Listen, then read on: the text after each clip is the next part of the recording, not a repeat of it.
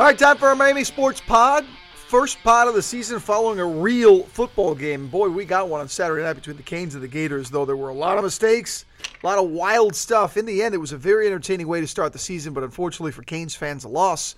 Will Manso, Clay Ferraro, Dookie Lang, let's recap it. Let's learn a little about it. We'll also later in the pod, I think, touch on the Dolphins briefly as they get toward their final preseason game. But when it comes to this game, Clay, you know, the bottom line is the Canes made too many mistakes, and every player said it afterwards that spoke. And Manny Diaz, you know, I, I think anybody that watched the game knows there was a lot of boneheaded mistakes from pre-snap penalties to uh, poor offensive line play, bad special teams, just at the worst moments, the Canes playing poorly. So I ask you, now that we've had a little time to kind of think about what happened on Saturday night, is this indicative of a common problem the Canes have had, and that's a lack of discipline and shooting themselves in the foot, basically?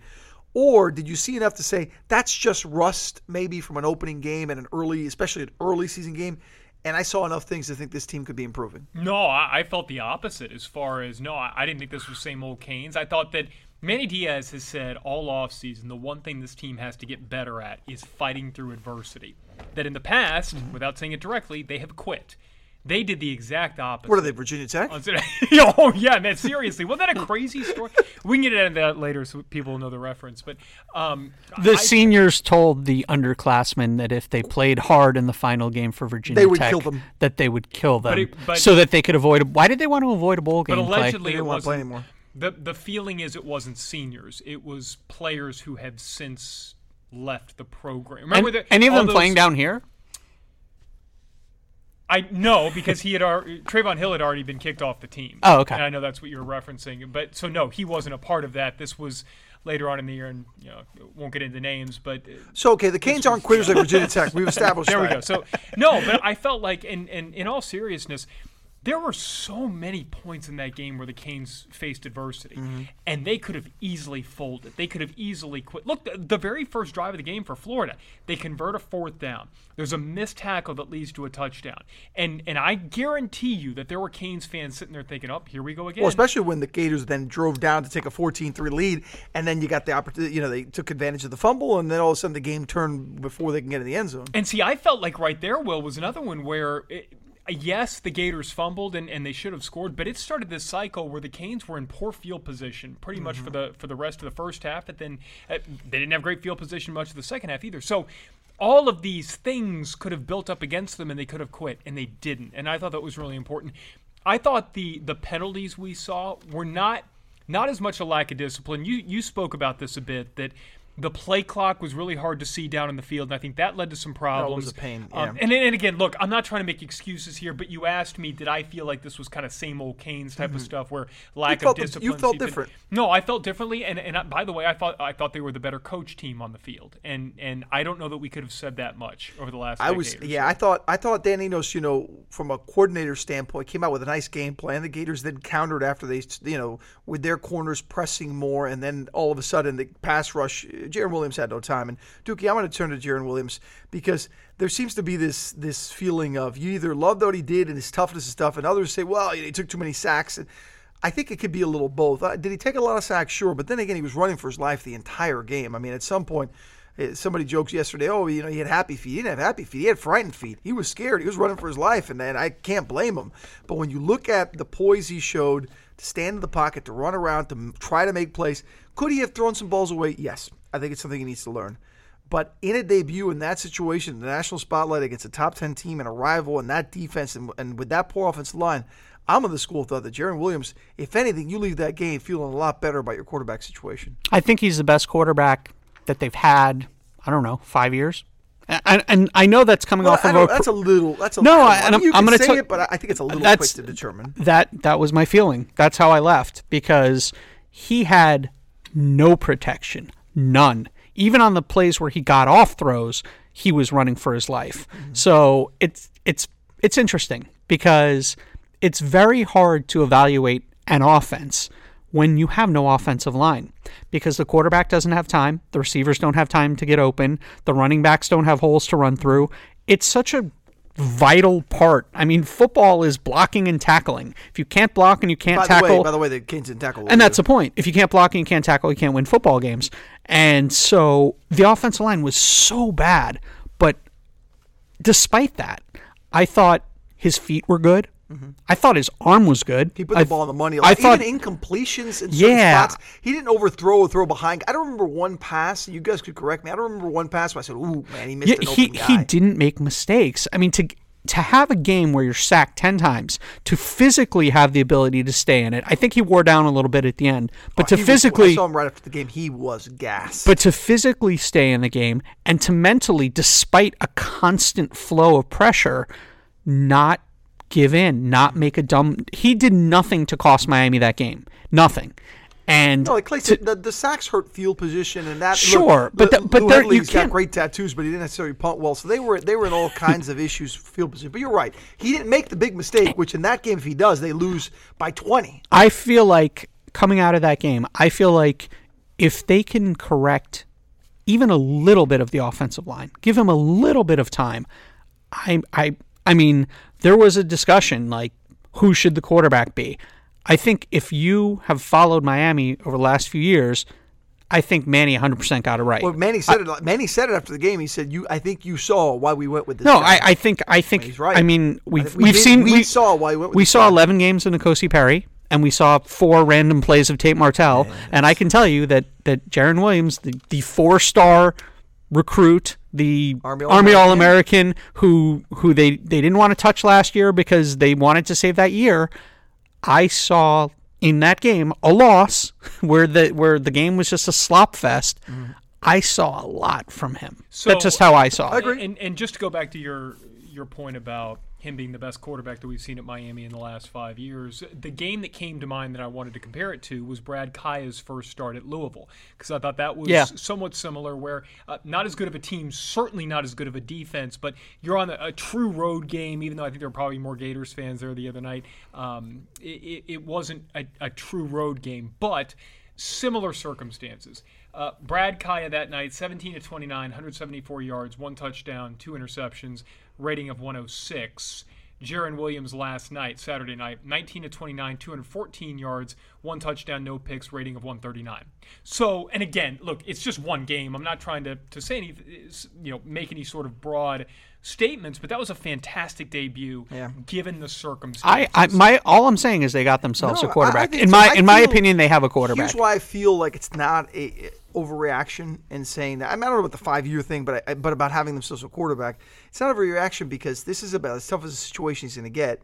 And the one thing he showed was poise. And the one thing that normally takes time to come is that comfort and that poise and that in that the moment not getting too big for you. And I don't think it ever got too big for Jarren. If anything, in that fourth quarter, I just think he was tired. He was running for his life. He had, I think, his body was so tired that it wasn't processing to the brain to then process to the arm what to do.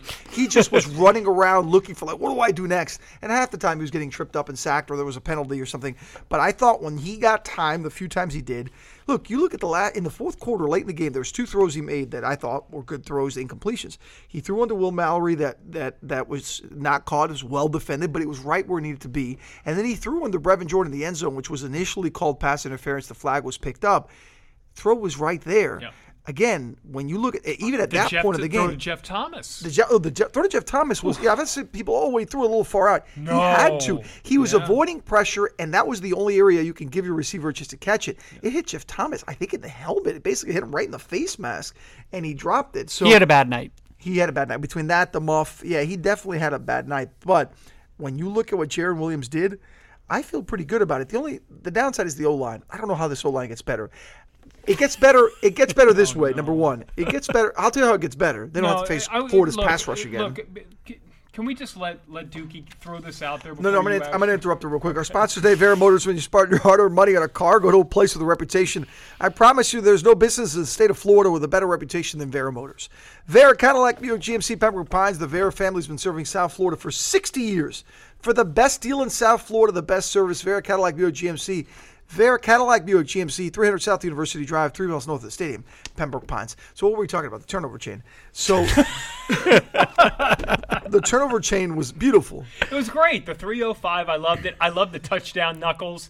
Everybody's telling I think me I think no, I it's think they're going with ring. I, I like knuckles. I, it's like brass knuckles. I like Right, it. but I, th- I that's why I think they're trying to intimate that oh, it's, Come it's on, a man. ring, not Are a getting weapon. That PC I mean, on it. Come you- Yes. on. Yes. You're getting you got 2019, bling, man. I'm Italian over here. Brass knuckles. I That's- think that's- they're that's- no. It's a it's a ring and it says forget about it. Hurricane. Okay, so the offensive line will. Wait, Just but get why- it out there. Why are we talking about the over offensive with. line again? We were Just talking about the over offensive with. line. Just get it over with. I don't understand.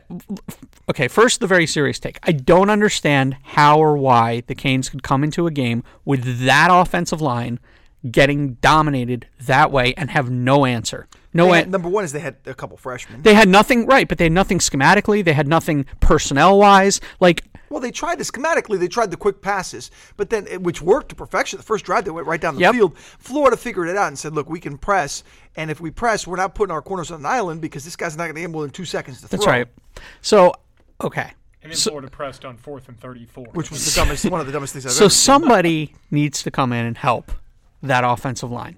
If there's time to get a junior college transfer, I'm all for it. They they need some experience on there. But what if they look around their football team and they thought, who's a guy who's pretty big, pretty tough, can lay down a block, maybe help on the left side a little bit? What do you think, Will? I, I, I have a feeling I know where you're going with this. You, you're going to go with the punter who weighs about 200 pounds. He's 215 pounds, six foot yes, four, 215 pounds, Dave. ne- neck tattoos, Tattoos arm tattoos, Tattoos tattoo. don't block. You know what? He's a tough dude. I I would. I'd, ra- I'd rather you work on him punting better because the one thing he didn't he didn't do well. I mean, I, I was expecting these booming kicks. You know what? Miami had a crazy idea a couple of years ago. They took a, a mediocre basketball player and said, "You're tall. We'll just have Jacory Harris throw a couple passes up to you." Ten touchdowns later, Jimmy Graham was a draft pick, Sure, and now so he's on his way to the Hall of Fame. Tell Lou, let- tell Lou Hedley to gain 100 pounds and then get back to me. How about that? He, I'm, well, the only problem with way- Hedley is he's 37 years old. No, the, so the real answer, look, the real answer with the offensive line is this. It tends to be in this case. Miami always goes for skilled players, and you're always trying to get the best players and the four and five star recruits. I get it, you know, the, the elite players. Offensive line sometimes gets skimped a little bit as far as where you're going in recruiting. I think it's pretty clear that Manny Diaz in phase one of his kind of rebuild and future push toward the Canes was going after certain positions and certain spots, and obviously trying to secure, uh, you know, big playmakers and things. I think it's clear they need to attack at offensive line. Look, two of these freshmen are just freshmen. That's a tough setting. It was loud there. The Gators are a very good defense, best defense Miami will face all year. I'm not going to give up on these kids and say they're terrible, but right now they're not good. They can't handle that kind of pressure. When we talked earlier about Jarren, the moment's not too big. The moment was too big for these guys. Well, and and I think this will be a really good test for Manny Diaz as a coach, right? Because mm-hmm. part of coaching is recruiting, but the other part of coaching is internal improvement. So now they have a horror film for the offensive line. Now they have like about as bad as it can get. So what are they going to do between now and their next game, which is their first true road game at North Carolina, and then later on in the season when the games start to maybe get a little mean, they got those five home games in a row. and so is just nuts. how after, how can know. they improve internally? Can those guys get it together? My point is, the five home games are, are a good stretch to do it because if you can go to North Carolina and Clay, correct me if I'm wrong, North Carolina's not a good team, but it's still a road ACC game, and again, there's still a lot to be, to be said about that experience.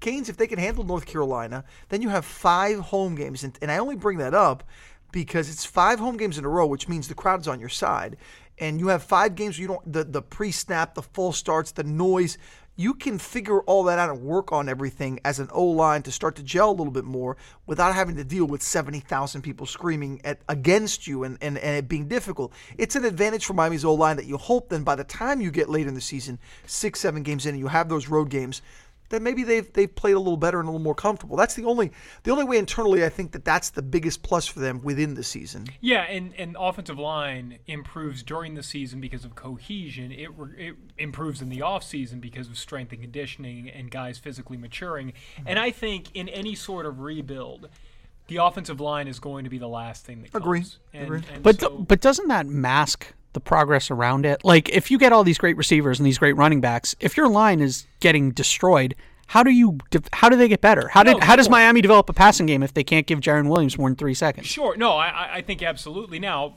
so let's go back. I, I want to say Alabama went what either six and seven or seven and six in, in Nick Saban's first year. I would think if you went back and you watched those games, my guess would be that they got beaten up front pretty pretty solidly. I mean, that's that's the hardest thing to do when you come in and you're trying to to remake a program. And look, I, I think the Canes going 20 winning the Coastal Division in 2017, I think maybe gave a little bit of a, a false impression of where the program was. That 10 and 0 at that start. point. That 10 and 0 start Yeah. was yeah. And and so I, I also think that all right, maybe that gave a false impression of, of where the offensive line was. And then you go back and you look at those games and you realize, okay, yeah, they had they had some really good players on that offensive line, a few here and there, but they didn't have the solid depth. And the thing about that season was it was magical in that they forced all these turnovers and it led to points. So a lot of things could happen to mask the issues on the offensive line. And so when you you essentially start over and and just because you're you're bringing back somebody who is your defensive coordinator you're still starting the program over Of course, yeah. And, and, the- and to his identity and to his, you know, what he wants, the culture that he wants. bring in a new offensive coordinator. And so, yeah, that's going to take time. It's going to be the Mm-hmm. last thing that comes along. In the meantime, I thought there were so many positive things that you could take from that game on agree. Saturday night. I think I, I- you look and look, the positive. You mentioned turnovers. You mentioned the defense creating uh, turnovers. That was the formula for success a couple of years ago. And look, the talent alone, they have talent on defense. That's clear. The defense is ahead of the offense as far as experience, as far as potential, as far as what they could do now. Uh, I will say this though: they can't. They got to get away from the live and die with the turnover thing because while it will work against some of the lesser opponents, even last night in creating turnovers, it. It didn't matter. Why? Because the fundamental parts of the game, the defense failed on, and that's proper angles, proper tackling, and stop trying to go for the big play on every single play. And it's a tough situation for Manny because he preaches aggressive defense and make big plays. But man, was he not happy with the tackling, nor should he be happy with the tackling or the lack thereof. I mean, they were terrible. Their angles, the wrapping up, going for the strip, going for the big play, and it cost them. And and again, those are things you can get away with when you're playing a bad team. Gators are far from that. While they may not be a top 10 team, they're not a bad team. And the Canes have to shore that up if they really want to have a chance to not only, you know, I, a lot of people think, oh, can they run the table? I'm not talking about run the table, but if they can just win the majority of their ACC games, you know, w- maybe lose one, have a chance and win that coastal. To me, the goal this season has always been, and last night, you know, and you know, we're taping this on a Sunday, Saturday night, the the the nothing was going to change for me. The goal that you got to win the coastal, and I hate to sound like Al Golden because that was the term he made famous, but you got to win the coastal. Get back to winning the coastal as they did a couple years ago, and then keep building from there. The Canes have to be that. They have to be the team that every year is the favorite of the coastal. That's the next step. The thing about the tackling is they have three senior linebackers. So that's not going to be the case every year. Like they have enough experience on the defensive side. And I'm not singling out those three players, but I mean, Jack was all over the but they have they have enough experience on that defense. This is not, you know, what I was actually impressed with by their defense is if there's one area where they're undermanned, it's in the secondary. And everybody was saying how the Gators were going to throw deep the whole game because they have great wide receivers, and it didn't happen. The the Canes, and that's with losing one of their starting cornerbacks. The Canes corners played pretty well. I, I thought they, they they were I don't want to say the surprise of the night, but but I think the fact that they were able to go toe to toe with Yeah. a wide receiver group that a lot of people consider the best in the country a- and top three at worst. The Gators, you're gonna have guys that are gonna be playing on Sundays in that group, and yeah, I'm with you, Dookie, and I, I think. The tackling thing, yeah, you can bet that's what Manny Diaz is going to be talking about over and over again for the next two weeks as they get ready for North Carolina. With that oh, said, it is classic game one situation that you see broken tackles over and over again because it is the one thing that is the hardest thing to simulate in those practices leading up to game one. Yeah, and that, look, I, I- I think it's a lesson learned for them. I think there was this is doesn't feel the same like LSU last year, and a lot of reasons why is because LSU last year the Canes were the favorite, the Canes were the top ten team. There was the disappointment thinking that the Canes were going to be a a team that can compete for a national title. I mean, whether that was delusional or not, that was being talked about. Where this year was just like, hey, get a little better, bounce back. And because it wasn't a blowout, and because your quarterback played well, and because you still had turnovers, and because of the turnover chain and the turnover not knuckles, the turnover ring, or Turnover touchdown, ring. touchdown rings, Touchdown ring. look so good. There is a genuine level of you know, hey, this going to be okay. This team's going to figure it out, and they're going to be okay. And in a weak coastal, I think that you can feel that way. So we'll follow the Canes now. They've got a week off, and then they will be at North Carolina, begin ACC play. And again, after that, a long stretch of home games. By the way, a reminder our sponsor today, Vera Motors. When you spend your hard earned money on a car, go to a place with a reputation, and I promise you there's no business in the state of Florida with a better reputation than Vera Motors. Vera Cadillac Buick GMC Pembroke Pines. The Vera family has been serving South Florida for 60 years. For the best deal in South Florida, the best service, Vera Cadillac Buick GMC. Vera Cadillac Buick GMC, 300 South University Drive, three miles north of the stadium, Pembroke Pines. I promised early in the pod that we'd touch on the Dolphins real quick. We do this knowing that a lot of changes could be on the way. On Sunday, the Dolphins released veteran safety TJ McDonald. Clay, uh, there's been a lot of talk about this whole rebuild and where the Dolphins may go. How do you take the news of McDonald as far as the sign of the futures of Reshad Jones, the future of Kiko Alonso, the future of are they really going to try to trade Laremy Tunsil? There's been a lot of rumors out there, whether they're true or not. Uh, what do you think the Dolphins are trying to do in these final two weeks before the season? They're not going to trade Reshad Jones because they can't afford to. And Mm-hmm. I think cutting TJ McDonald was because they are going to keep Reshad Jones this season. I think next season he'll be gone. Kiko Alonso is the one that I think is probably the next on the on the way out. I, Kenny Stills could be on the way out. I think what we've seen with that receiving core, you've got enough there to where if you want to go full rebuild, um, and, and again, this is strictly football reasons. Nothing, nothing because of the. Well, it's unfortunate. It, it will be made into a big story. If Kenny Absolutely. Stills is released or whatever the case may be, it's going to be a big story. Yep. So I, so all those guys, I, I would not be surprised if any or all of them are gone. They're not trading Laremy Tunsil. That's not happening. Uh, You do not trade a, potential elite left tackle in the early prime of his career. I mean, this is exactly what good teams do. You draft well, and then you pay the guys that you draft, so you don't have to overpay in free agency to bring guys in. They're not trading Laremy Tunsil. I don't care what's been out there. I, the the Twitterverse has been going crazy with this. They are not trading Laremy Tunsil. There's been a lot of crazy stuff out there about uh, somehow pulling in Jadeveon Clowney from from the Texans. I don't see how that happens unless the Texans are, are basically trading him at a really low value because they can't get anything better in return since he's basically telling me he's not going to sign the tender. Um, but so if it, I think the team, the the cornerstones here, Xavier Howard is not going anywhere. Laremy Tunsil is not going anywhere. Anybody else, I think it, it's pretty much up for grabs at this point. Yeah, I, look, and I think to me this this season has always been about purging the old roster and the screw ups of Mike Tannenbaum and what was left on this roster financially. And this season, you know, that's why in the offseason when they were going after was it Trey Flowers that they were going after the Yes. whole talk about and, and I was a little curious as to what that was all about. And it, you know, look, they they did they did inquire. From what our understanding is, I mean, there's there there was smoke there.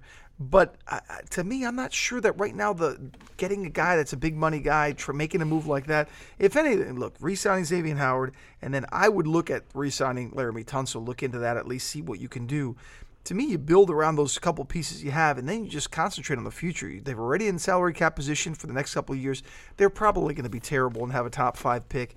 I don't know if you want to get your ahead of yourselves and make those kind of moves. Now, shedding salary, I'm fine with. I mean, like you mentioned, Kenny Stills. I like Kenny a lot. I think he's still productive. I think he can help a contender. I don't think he helps the Dolphins Exactly. much. I don't see what he adds to the Dolphins. I really don't. And, again, that has nothing to do with any, all the other stuff. I'm just talking from football. Kiko Alonso, same thing. TJ McDonald will get a job somewhere. I mean, he's, he he he was I think missed in a lot of ways mismatched here with the defense, and, and I think he could tackle his angles at times. He's a, a thumper. Like I think in the right system, he can play well still. It's it's stunning that in a passing league, two strong safeties playing together didn't work.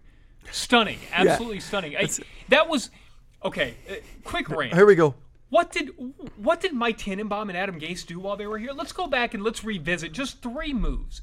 They signed T.J. McDonald to a one-year, 1.03 million or three four million dollar whatever. He goes and he plays well in training camp. Before he ever steps on the field for a regular season game, they sign him to a contract extension. remember he that, had not played a game for the Miami Dolphins, and they signed him to a new contract. That i- it is beyond baffling. That's number one. Number two, we've talked for years about how Ryan Tannehill was n- not the answer here, and and certainly had not proven that he was going to be the answer. At, at best, it was in a gray area. So they restructure his contract to try to sign free agents a couple of years, just to try to get back to nine and seven, and maybe you want to walk. And oh, by the way, they also restructure Reshad Jones' contract to the point where if they were to cut him now, they would have seventeen million dollars in dead cap. Well, that's, What that's the, the Mike world? Tannenbaum, Adam Gase. I mean, Mike Tannenbaum era and then Adam Gase. I mean, look, they are, and that's why when people try to either criticize or, or try to re- uh, figure out what to think of this regime, it's first of all, Brian Flores has never coached a game yet. Let's let's get the season going, and second of all, they have such a mess to clean up that it's hard to it's hard to really analyze what what they need to do. But I would just kind of I would shed that salary, move on, play young guys, stink, suck whatever you want to call it for Tua uh, or for whoever. But don't say for luck. Yeah, well, I mean that they should have done that years ago. I, I wish they would have. Remember that? Too year? soon? Well, that, that don't you do you think you would have allowed those 171 touchdown passes over six season? You know, hey, bless him for his future and his decision. But man, that, that those missed opportunities cost a franchise. Look at the Colts the last six years. They had 11, uh, three 11 win seasons, uh, another four, six, 11, uh, 10 win seasons. Real quick on the Jadeveon Clowney stuff before we move forward with the with the quarterback stuff. Um, I think the Trey Flowers thing the whole time is because there was a lot of smoke. that The Jets were interested. It wouldn't surprise me if part of the Jadeveon Clowney stuff is that somebody in the AFC East might be interested. It could be in that. Look, And the one just because it doesn't make sense for the it Dolphins. does, and the one thing can I say, the one thing I like about Brian Flores that it's different is that he doesn't blow smoke at his players, if you know what I mean. He Yeah. doesn't. He doesn't sit there and tell you like, oh, you know, I love this guy. He's great. He's doing great. He's great. We, we love him.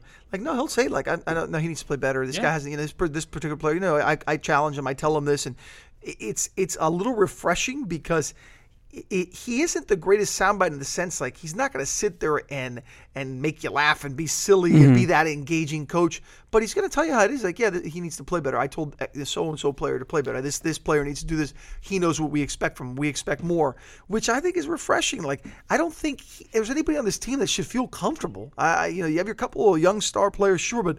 I don't think anybody should feel comfortable that Brian Flores is going to say, you know, we like you. Don't worry, we're, you're here long term. Except Jakeem Grant got a four year extension. I mean, well, But- Xavier, Xavier Howard got his extension. I get it, but Okay, but but let me just say, let me talk about two guys, Tunsil and Kenny Stills.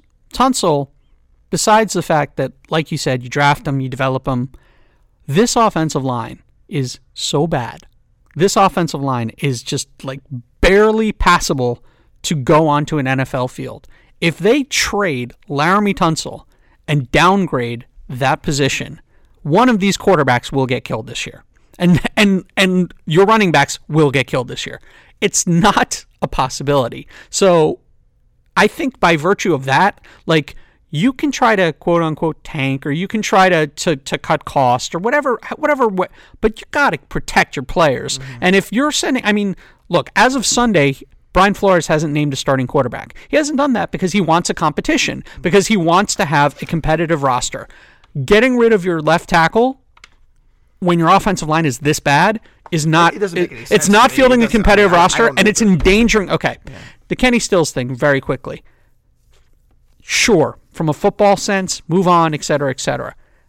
I think just my personal opinion because of all the things that have gone on around kenny stills because of the national story that has gone on around kenny stills i don't think they sh- they can do something. Of because course they can. because this is this is a locker oh. I think it's just been it's been too much. It's been a lot of attention not to not to football. And I think Brian Flores is very much about trying to keep it football related.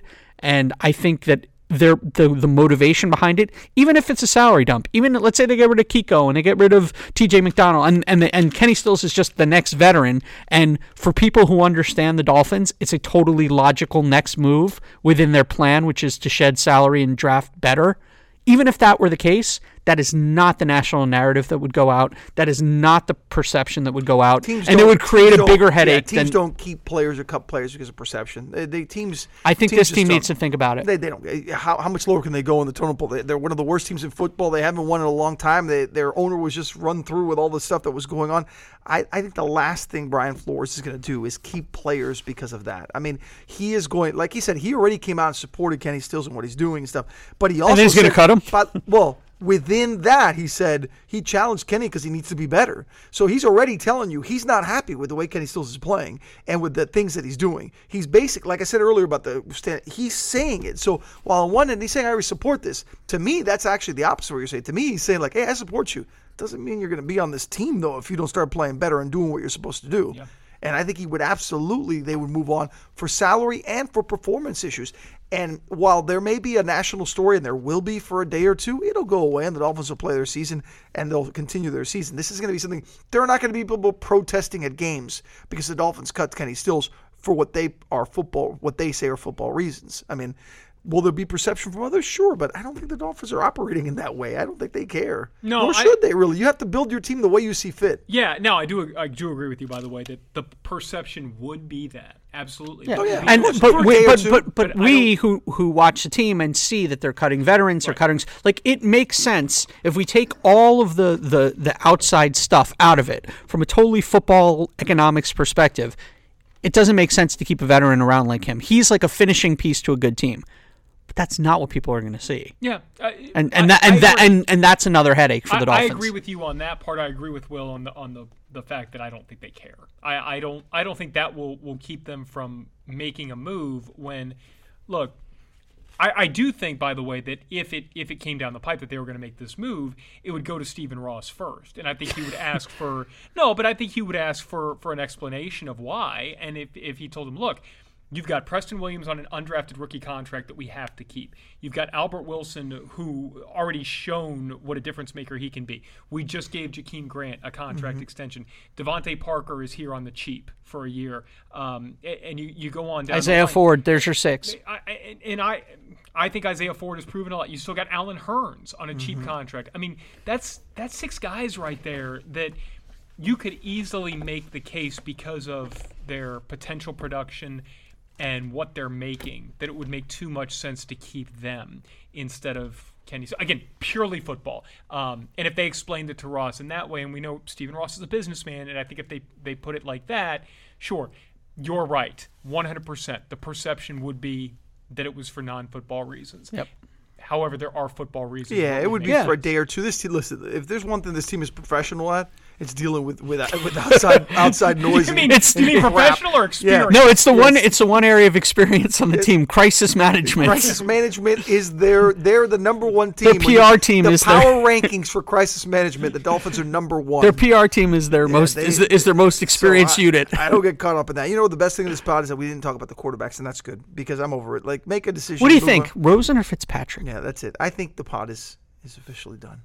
I think the Dolphins have one more preseason game on Thursday night, and then we'll see from there what ends up happening. If Brian Flores, if he even makes the decision to tell us, remember he said on Sunday, I mean, I didn't tell you guys. You just show up that opening game, it's Baltimore, and say, hey, the starter is Jake Lamar Jackson. the guy that runs out of the field. That's our starter. Thanks for listening to Miami Sports Pod.